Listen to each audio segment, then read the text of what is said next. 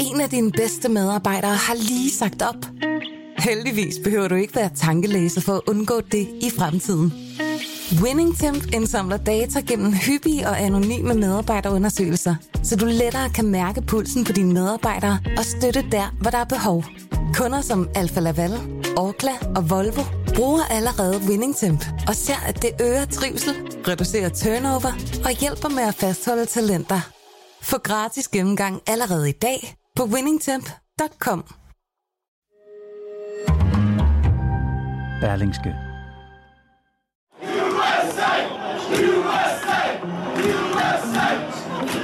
Der er nu under 10 måneder til det amerikanske præsidentvalg. Is democracy still America's sacred cause? Is the most urgent question of our time. And it's what the 2024 election is all about.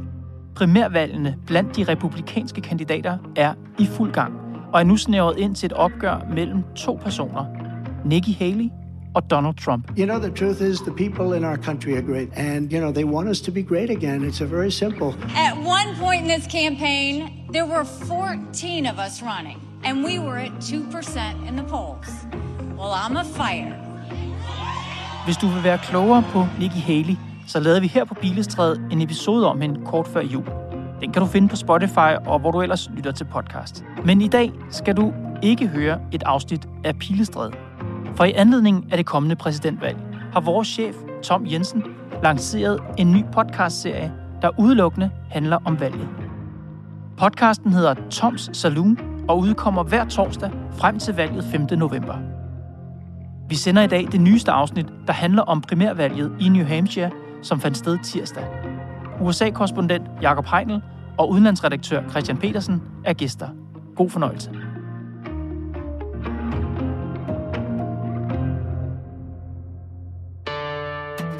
Freedom, liberty, democracy. You could take the five worst presidents in American history Trump won't do what an American president must do. and put them together, and they would not have done the damage Joe Biden has done. He refuses to denounce political violence. Are you getting ready? Is democracy still America's sacred cause? Christian Kærholm Petersen, du er Berlingskes udlandsredaktør. Du befinder dig sammen med Berlingskes USA-korrespondent i New Hampshire, hvor Trump natten til onsdag vandt primærvalget. Er det ikke rigtigt? Det er nemlig helt rigtigt. Og Jakob, Dog ikke på samme hotel. Dog ikke på samme hotel. Dog ikke på samme øh, hotel. Ja, og Jakob Heinl Jensen, det er jo dig, der er korrespondenten, og i det daglige her på redaktionen går Christian Kærholm Petersen jo ikke under sit fulde navn. Hvad er det, vi øh, kalder ham? Vi kalder ham bare øh, P nærmest, som om han var øh, en øh, figur i James Bond. Øh, P, han har bare øh, det navn, og så er det sådan, det er. Så Christian Petersen, han er bare P for os. Han er bare P. OK. Jeg tænkte, at hvis jeg må kalde dig, Christian Kærholm Pedersen, for P her i programmet, så sparer vi mindst et par minutter, som vi i stedet kan bruge på at gøre lytterne klogere på præsidentvalget. Er det OK? det er helt fint. Jeg har vendt mig til det efterhånden.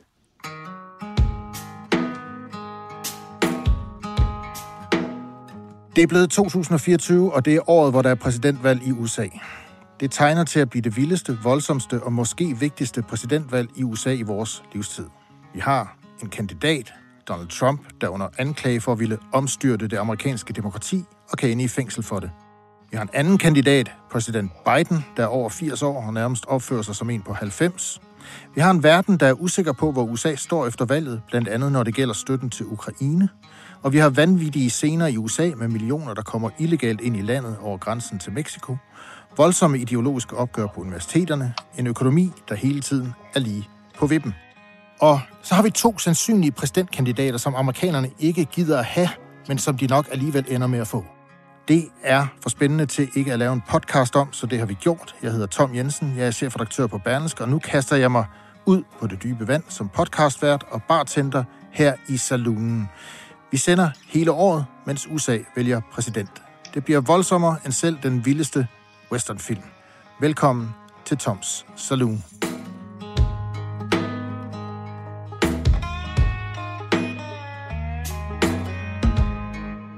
Her i saloonen vil forskellige gæster, som du kender fra Berlingske gennem hele året, skære igennem alt støj og spin omkring det amerikanske præsidentvalg. Trump-hadet, Trump-kulten, kulturkrigene, økonomien, retssagerne, den amerikanske virkelighed i et vildt valgår. Og i dag sidder jeg helt alene ved stambordet her i salonen, for begge gæster er som sagt med os fra selve det sted, hvor det hele foregik natten til onsdag. Staten New Hampshire i det nordøstlige USA, hvor der var primærvalg, og hvor Donald Trump vandt over Nikki Haley. Velkommen til Berlingskes USA-korrespondent Jakob Heinl Jensen. Tak skal du have. Og til Berlingskes udlandsredaktør Christian Kærholm Pedersen, kaldet P. Tak.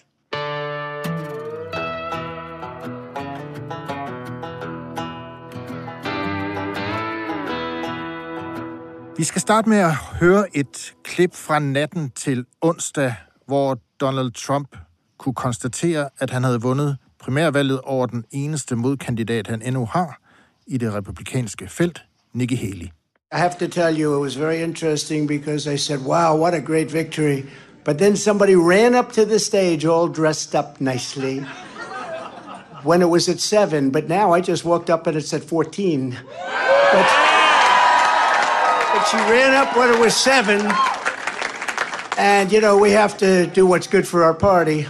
And she was up and I said, wow, she's doing uh, like a speech like she won. She didn't win, she lost.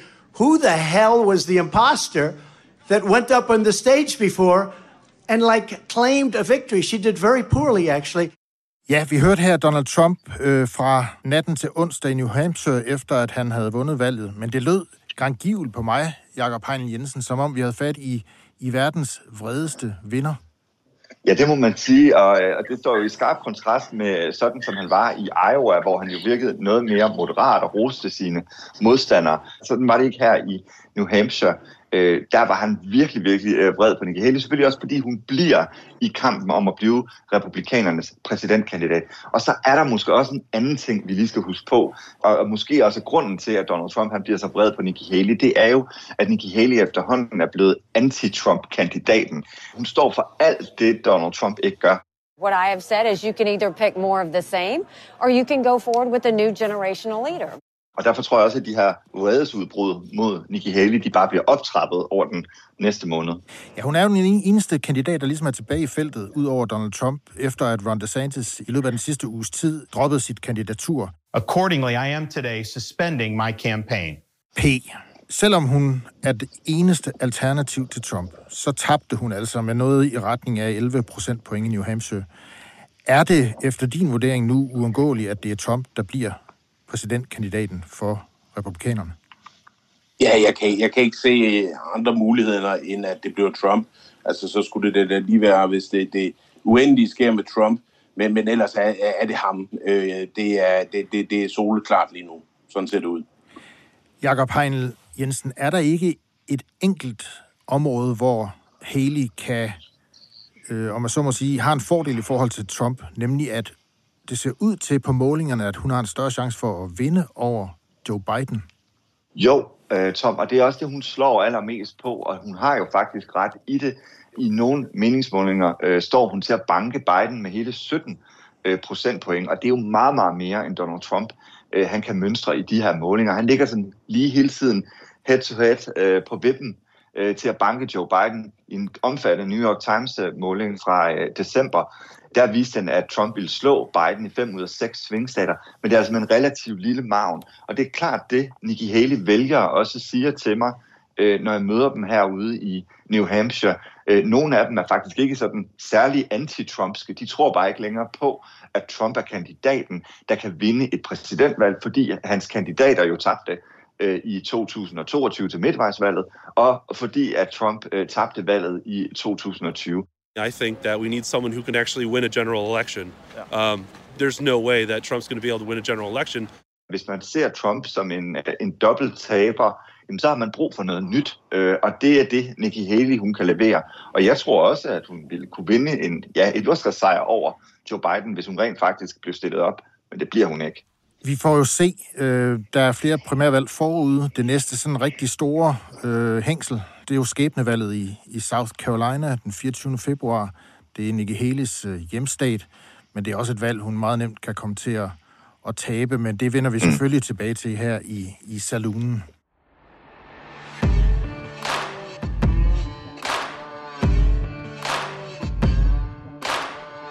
I er i New Hampshire, og det skal vi jo udnytte på det groveste. Jakob Heinel Jensen, hvis du skal sådan lige portrættere New Hampshire, måske også i forhold til Iowa, hvor du var i sidste uge. Hvad er det så for en stat? Jamen, New Hampshire, må jeg sige, er en mere øh, charmerende stat. Vælgerne i New Hampshire er mere øh, kultiveret, øh, hvis man kan sige det på den måde. Altså et meget godt billede på forskellen, det er, øh, at når man er for eksempel til et, øh, et Trump-rally, så er det øh, folk, der spiser cheeseburger, der kommer. Her i New Hampshire, der er det folk, der spiser lobster rolls. De, øh, de går til vælgermøder på fine fiskerestauranter ude ved vandet. Og det er sådan øh, de mere sådan klassiske konservative vælgere, der bor heroppe. Det er jo meget interessant det der, fordi det er jo måske også en af grundene til, at Nikki Haley klarede sig trods alt bedre i New Hampshire, end hun gjorde i, øh, i, i Iowa. Og et af de steder, hvor hun faktisk klarede sig rigtig, rigtig godt, der var du, P. Ja, jeg var, jeg var øh, sammen med nogle øh, andre danskere et smut op i det, der hedder Dixwell Notch, som ligger helt op i det nordøstlige, den nordøstlige del af New Hampshire, faktisk ret tæt på den grænsen til Canada. Øh, og der er sådan historisk set et sted, hvor de stemmer allerede, når mandag bliver til tirsdag, altså øh, ved midnat, den dag, hvor valget går i gang. Der har de lov til at stemme. Another vote for Nikki Haley, so that's two votes for Nikki Haley. And you had mentioned, Ray, that they went to, uh, to see her. Yes, five of the six did, yeah. Det skal siges, at geografisk er det et ret stort område. Til gengæld så bor der kun seks personer der, så det, det, er, sådan, det er sådan en gimmick, som bliver kørt af. Og det, det var jeg simpelthen ude at se. Og det, det, den nærmeste by, der lå i nærheden, den hed Colebrook. Og den, der boede hele 2.000 sjæle der. Og så kører man så i 20 minutter i bulrende mørk, altså det var helt kulsort, ud af nogle snitlagte veje, og så kommer man op et sted, hvor der har ligget et, et gammelt, stort, fint hotel, øh, som der er en developer, der prøver at udvikle nu. Og der ligger så et hus, og derinde i det private hus, der, der, der samles verdenspressen, så de store amerikanske tv-kanaler er der, og så kommer der nogle gæster, og så stemmer de her seks mennesker, når klokken den slår midnat, og det bliver sendt live på de amerikanske kanaler. Nikki Haley. Nikki Haley, six out of six for Nick, Nikki Haley. So even though we would normally think of this as Trump country, It's six out of six votes for Nikki Haley, and so she is now leading the New Hampshire primary. Uh, we'll see how long that takes, uh, how long that stays up. Ud af de her seks mennesker, der har de fire af dem også en rolle i forhold til selve valgprocessen med, at den ene skal være valgformand, og de andre skal sidde og tjekke ID og så videre. Øh, så, så det var bare en, det var en sjov oplevelse, og, øh, og så, det, så viste det også noget andet. Det viste, at, øh, med, med, at New Hampshire er det, hvor man, man plejer jo at sige, at øh, de vil gerne se kandidaterne i øjnene tre gange, inden de stemmer på dem. Og det har de faktisk haft mulighed for op i Dixwell Lodge, hvor de har mødt Nikki Haley. Hun har været på besøg deroppe. Så det var hende, de stemte på. Hun fik alle seks stemmer. De stemmer Trump op i stor stil ellers. Men uh, lige det her område, det, øh, det, den, den havde Nikki Haley taget. Og jeg tror, hun gjorde det for at få en lille tidlig PR-sejr. Ikke? Uh, men det var sjovt. Ja, man kan vel sige, at hun fik ikke meget ud af det i den i den sidste ende.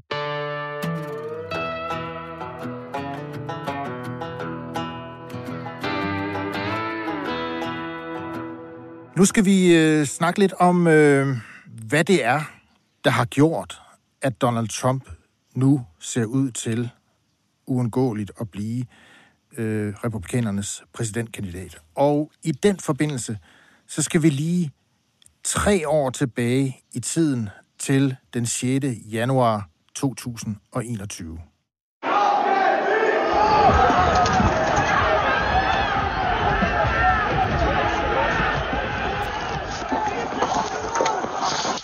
Det her var et, øh, et klip fra stormen på kongressen den 6. januar 2021, hvor, hvor en rasende folkemængde trængte ind i, øh, i den amerikanske kongres i forsøg på at få omgjort det øh, valgresultatet, der gjorde Joe Biden til, til præsident. Og det var jo en chokerende dag. Den var så chokerende, så den faktisk også fik selv toneangivende republikanske politikere til at vende sig mod Donald Trump. Her skal vi høre senator Mitch McConnell, der er republikanernes leder i senatet, tale i dagene efter 6. januar.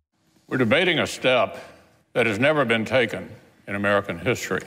Whether Congress should overrule the voters and overturn a presidential election. I've served 36 years in the Senate. This will be the most important vote I've ever cast. President Trump claims the election was stolen. The assertions range from specific local allegations to constitutional arguments to sweeping conspiracy theories. Ja, Mitch McConnell anklager Trump for at stå bag konspirationsteorier omkring valgresultatet i 2020, og på et senere tidspunkt i talen siger han faktisk, at det er republikens fremtid, der er på spil nu. If we overrule them, it would damage our republic forever. Her var vi for tre år siden. Førende republikaner mente, at republikens fremtid var truet af Trumps valgløgne og forsøget på ulovligt at omgøre valgresultatet. Og nu står Trump så til at blive præsidentkandidat for republikanerne igen. Og måske præsident. Jakob Heinl Jensen, hvordan i alverden har det kunnet lade sig gøre? Hvordan er det endt her? Det er jo det helt store øh, spørgsmål, som en del af forklaringen øh, er, at øh, på det her tidspunkt, øh, med, efter angrebet på kongressen, der er der jo egentlig en meget stor modvilje mod Donald Trump, der jo egentlig vokser ind i 2022 også. Men det, der jo så er helt afgørende, det er det, der sker i foråret 2023, at Donald Trump han bliver tiltalt i de her mange straffesager. På det tidspunkt kan man ligesom sige, at Trumps base måske havde ligget sådan lidt øh, i hvile, eller i øh, de, den, den sov måske en lille smule, men jeg skal love for, at den blev genaktiveret, øh, da Donald Trump blev tiltalt i de her straffesager. Og det kunne man jo godt se ved republikanerne. Det er jo den store grund til, at Donald Trump nu øh, står til at blive kandidat igen. Det er jo, at vælgerne vil gerne Trump. Og det kan republikanerne jo øh, se. Det ser vi til de her primærvalg, og det ser vi i den grad også, når vi er ude til de her Trump-rallies. Der er to virkeligheder i USA. Der er dem, der hader Trump, og der er dem, der elsker Trump. Og hos republikanerne, der elsker hoveddelen af vælgerne simpelthen stadigvæk Trump, fordi de tror mere på hans løgn om valgsvindet. De tror, han er uskyldig i forhold til angrebet på kongressen. Øh, de tror på alle de her vilde løgne, som Trump har fortalt dem. Det har han simpelthen haft held med. Jeg har sagt det før, men det handler om, i min optik, at Donald Trump kan noget, ingen andre kan. Han tilbyder de republikanske vælgere meget mere end politiske budskaber og politik. Han tilbyder dem et værdifællesskab, og det, det er det, man ser ud til de her Trump-rallies. Det kan slet ikke sammenlignes med andre politikere, jeg nogensinde har set. De tror på ham uanset hvad. On a scale to 1 to 10, what are you as a Trump supporter? 1, 10, in the middle? How much do you like him? Uh, 10, absolutely. 10. Yeah, yep. yeah. What about all these, you know, there's a lot of chaos around him, the criminal trials, all that. Does that affect your, um, you wanting to vote for him? No, I, I, think that's the the left has created the chaos. I don't think Trump has created the chaos. The the media in this country has created the chaos, and unfortunately, people believe what they hear, and they don't look at the facts. Det, der er sket, det er, at vælgerne, de i den grad har sagt, at vi er ligeglade med alt det, der er sket. Vi vil bare have Trump tilbage i det hvide hus. Og det er republikanerne jo så nødt til, kan man sige, at lytte efter og hvor forskelligt verden ser på Trump, og hvor forskelligt man også fra de forskellige sider i det republikanske parti ser på, på Trump og på verden. Det har du været ude og snakke med både Trump-tilhængere og Nikki Haley-tilhængere i, i New Hampshire om. Hvad, hvad er så egentlig forskellen på de to grupper? Jamen, den store forskel er, at den ene gruppe, altså Haley-vælgerne, de går ind for de her meget mere traditionelle, konservative idealer og værdier og politik, som vi jo har set i USA i mange årtier. Øh, det er sådan de her helt traditionelle vælgere, som, øh, som tror på øh, mindre stat, som tror på et stærkt NATO. What's so great about Haley compared to Donald Trump? Well, I think she's uh, adheres to actual, true uh, Republican values. Uh, Trump, I think, deviated from those long ago. Og så er der så over på den anden side trumpisterne, der har noget mere sådan, hvad skal man kalde det, en transaktionel tilgang til, hvad Trump han kan tilbyde dem. Han øh, tilbyder dem ganske få ting, der nødvendigvis ikke har specielt meget at gøre med konservativ politik. En af de store ting, de siger, det er jo close the border, og det andet, det er drill, baby drill. Altså, de forventer, at Trump han leverer på det, han siger. Trump has done so much for this country and sacrificed so much og så er det sådan set lidt mere lige meget, hvad det er for nogle værdier, øh, Trump han, øh, han, han, han kommer med. Øh, de der gamle konservative værdier, dem har de vælgere glemt. men dem husker hele vælgerne, og dem vil de meget gerne tilbage til. Så der er en vidt forskellig stemning, øh, når man kommer til henholdsvis øh, møder med den ene og med den anden? Fuldstændig. Det ene er som et helt traditionelt politisk vælgermøde, og det andet, det er ligesom at gå til koncert med en rockstjerne.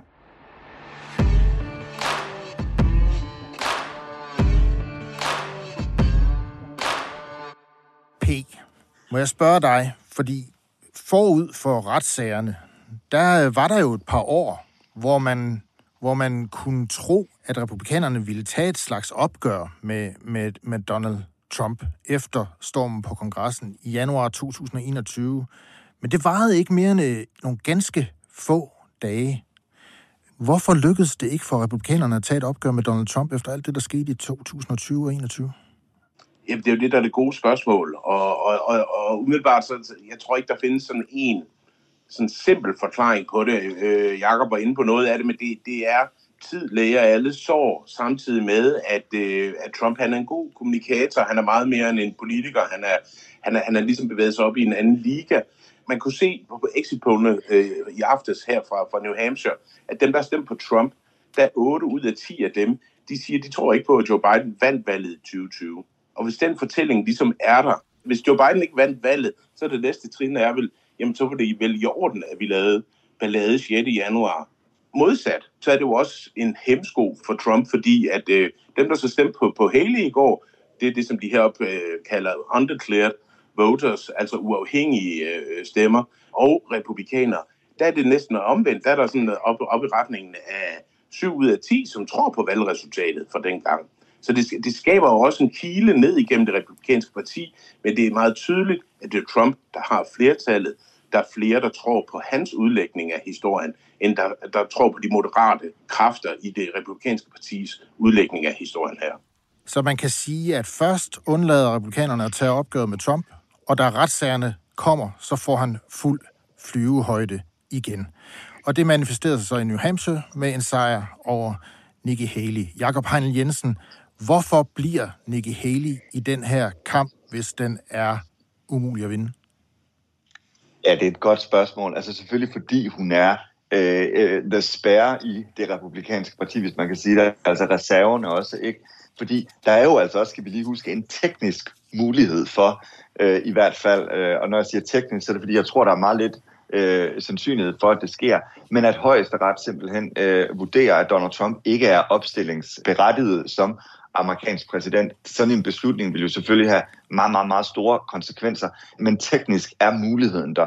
Og derfor tror jeg også, at hun bliver hængende øh, lidt endnu. Og så er det jo selvfølgelig også fordi, at vi i det næste republikanske primærvalg går ind i hendes hjemstat i South Carolina, hvor hun jo så håber, at hun har en chance.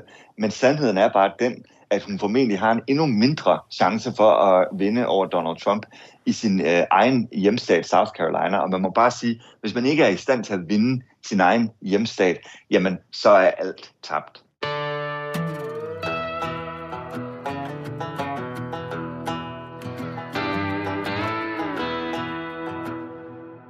Vi skal til sidst lige runde den øh, siddende præsident, Joe Biden, øh, fordi han er jo også Øh, på valg og forventes at blive demokraternes øh, præsidentkandidat til november. Men man kan sige, han fører også en lidt speciel valgkamp, for nu at sige det det mildt. Så specielt, så han jo sådan set slet ikke var på stemmesedlen i New Hampshire. Og det havde en, en helt speciel baggrund.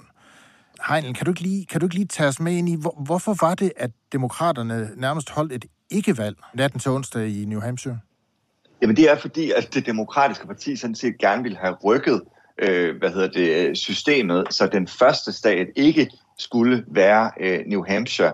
Øh, men det var en armslægning, de øh, i virkeligheden tabte, og det betød så, at på det tidspunkt, så står øh, Joe Biden sådan set ikke på stemmesedlen. Altså det kan man jo kalde en, øh, en stor katastrofe øh, for demokraterne, at han så ikke står på den stemmeseddel, når folk går ned for at stemme her i, i New Hampshire. Men man kan så sige, det, der jo så skete, det var, at Biden-folkene og demokraterne iværksatte sådan en, en write-in-kampagne, kalder man det på engelsk. Altså simpelthen en kampagne for, at folk selv skulle gå ned, og når de så stod på stemmesedlen, eller stod med stemmesedlen i hånden, jamen så skulle de skrive Joe Bidens navn ind, og, og så kan man så stemme på ham øh, alligevel. Og det øh, var der jo øh, selvfølgelig en stor nervøsitet omkring. Vil folk rent faktisk gøre det, når han nu ikke stod øh, på stemmesedlen? Men der må jeg altså bare sige, der kan demokraterne noget, der kan Joe Biden noget fordi han vandt en meget overvældende sejr her i New Hampshire. The winner of the Democratic presidential primary in New Hampshire is Joe Biden. Joe Biden was not on the ballot, but even as a write-in candidate with 21 other people whose names were on the ballot, President Joe Biden, uh, it is projected, will win the New Hampshire Democratic primary. Jeg mødte flere demokrater og sågar også independent, der simpelthen var mødt op øh, på de her valgsteder, netop for at skrive Joe Bidens navn ind. Og det siger jo også noget om, hvad der stadigvæk er for en vilje for at stemme på Joe Biden. Og det kan man jo godt nogle gange komme i tvivl om, når man kigger på de her øh, såkaldte tilfredshedsundersøgelser øh, med Joe Biden. Han er jo en meget, meget upopulær præsident, og nærmest en præsident, der bliver mere og mere upopulær. Folk synes, han er for gammel. Der har været stor utilfredshed blandt de unge vælgere for, hvordan han har håndteret øh, krigen øh, mellem Israel og Hamas.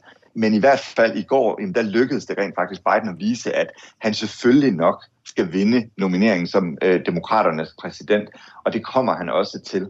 Jeg tror, at det, der skete i går, det var, at mange uafhængige vælgere, men også mange demokratiske vælgere, de kom ud og stemte, fordi de kan se, det, der er ved at ske i USA, det er, at valget i 2024 bliver en gentagelse af valget i 2020, og de vil altså for alt i verden stoppe Donald Trump. Også selvom entusiasmen omkring Joe Bidens kandidatur måske ikke er så stor, så er hadet til Donald Trump altså større. Det handler ikke om Biden, det handler bare om, at han ikke er Donald Trump. Trump's not concerned about your future, I promise you. P. Biden til gengæld, han er jo en ældre mand. Tror du, at han overhovedet vil være i stand til at gennemføre en øh, præsidentvalgkampagne som den, vi står over for lige nu? Det er jo rigtigt. Altså, øh, Biden er, er blevet 81 år. Øh, han virker ikke altid stærk øh, sådan fysisk og på benene og så videre. Øh, de folk, jeg har mødt herover, som, øh, som, som kommer sådan forholdsvis tæt på ham, de siger altså, at hans hjerne fejler ingenting. Øh, han, er, han er skarp, han arbejder meget og så videre. Det skal de selvfølgelig også sige. Det, det er jo ofte demokrater, der kommer i nærheden af ham. Men også de journalister herovre for de store amerikanske medier, de siger lidt det samme. Men det er rigtigt nok, hans fysik virker, det som amerikanerne kalder frail. Altså han er sårbar, Øh, og, og Trump bruger det jo hele tiden med, at han kan ikke gå op ad trapperne. Pas på, her, her vil øh, Biden jo falde, der er fire trapper her, og så videre, siger, siger Trump, når han, er, når han er ude og holde tale. Så, så øh, det bliver en helt anden valgkamp, den der går i gang nu, øh, end det var for fire år siden. Der gik, et, den gik senere i gang, to, der var corona, og det vil sige, at øh, han førte primært valgkamp hjem fra kælderen i Delaware. Det bliver noget, noget andet den her gang. En anden ting, som de amerikanske medier skriver i dag, det er, at nogle af, af Bidens nærmeste rådgivere i det hvide hus, de rykker simpelthen ud af det hvide hus nu og over i kampagnen allerede nu. Og vi, vi snakker om, at vi først er på vej hen mod februar. Der er over 10 måneder til selve valgdagen. Ikke? Og så omvendt, så er der jo så også nogen, der, der begynder at, øh, at sådan fiske lidt efter, om ikke også Trump er ved at falde lidt af på den. Øh, og nu skal vi høre et klip fra, fra den seneste uge, hvor Trump holdt et valgmøde og kom lidt galt afsted. Nikki Haley, Nikki Haley, you know they did you know they destroyed all of the information, all of the evidence, everything, deleted and destroyed all of it, all of it, because of lots of things. Like Nikki Haley is in charge of security. We offered her ten thousand people, soldiers, National Guard, so whatever they want. They turned it down. They don't want to talk about that.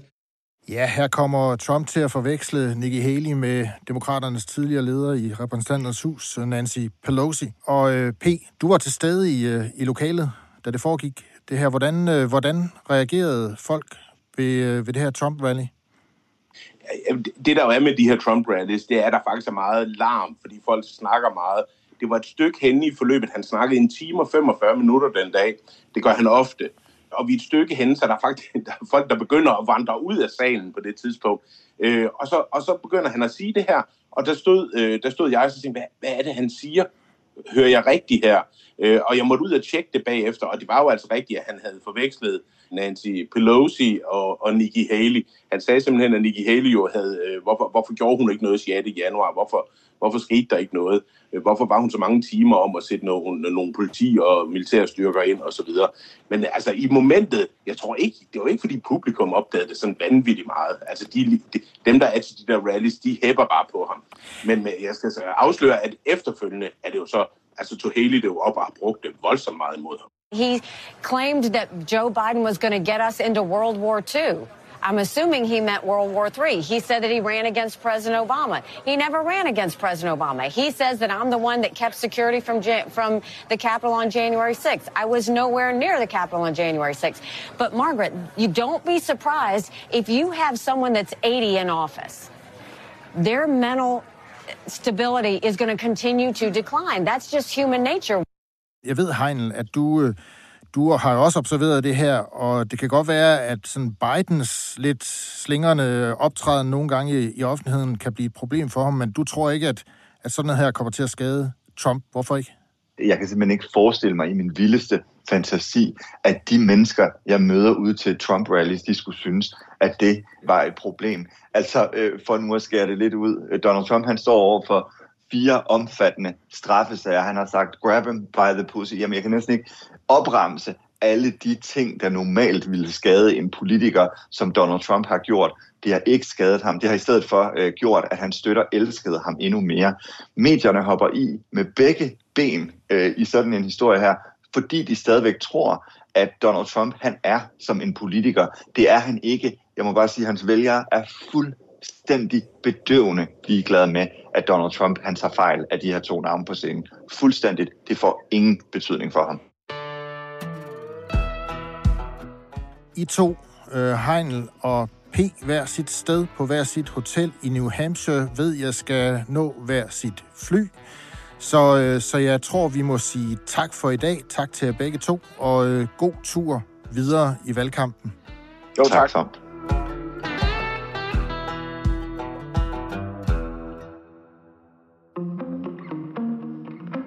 Det var et afsnit af Toms Saloon. Hvis du kunne lide det, så gå ind og følg serien der, hvor du ellers lytter til din podcast. Så misser du aldrig et afsnit. Og bare rolig, selvom der nu er en podcast dedikeret til det amerikanske valg her på Berlingske, så betyder det ikke, at vi slet ikke dækker det her i Pilestræde. Vi er tilbage med Pilestræde, som du kender det, på mandag. Vi lyttes ved.